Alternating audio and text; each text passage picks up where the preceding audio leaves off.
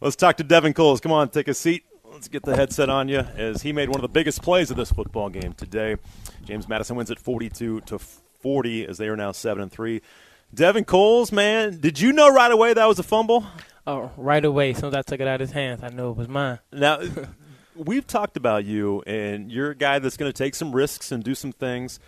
Kind of the same thing last week against ODU. You, Yes, I mean, sir. the receiver caught it, and then you rip it away from him. You're not going to give up on a play, are you? No, sir. I want wanted more. That's, that's exactly right. You know, talk about this, and obviously there were some struggles in the first half with turnovers and all that.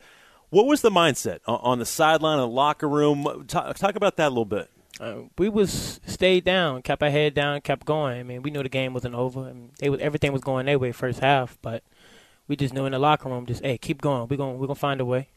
You know, having done it against App State earlier, did that help? Do you think? Yeah, we was on the sideline. We was like, just App State all over again. Let's just show them what we made of. What was the key for you guys in the second half defensively? Just ball, just be us. keep doing what we doing. Like after in the first half, some things didn't go our way, but we knew the second half we was gonna get it right.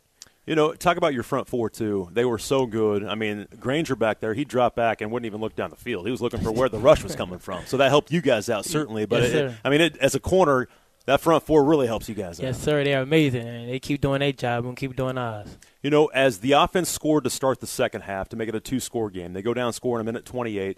Did that kind of juice you guys up defensively and then you get a three and out? Yeah, it definitely juices up. Now, offense came out on fire, so we knew defense got to come on fire too. How about you and, and your journey through this? Again, you transferred from Norfolk State. Um, playing time's kind of been here or there, but you kind of kept your head down, grinded, and now it's kind of coming to fruition, kind of what you were hoping, right? Yes, sir. I mean, I just stayed down. Just I'm blessed to have this opportunity, just to show them what I made. Of. You know, talk about this year for you and how it's been. and it's been a roller coaster, a lot of ups and downs, but eh, it's my time to shine now. I'm just making the best of it. You know, is it fun to be a part of the, this team and, and this group? It's amazing to be a part of this team. I'm glad I came here.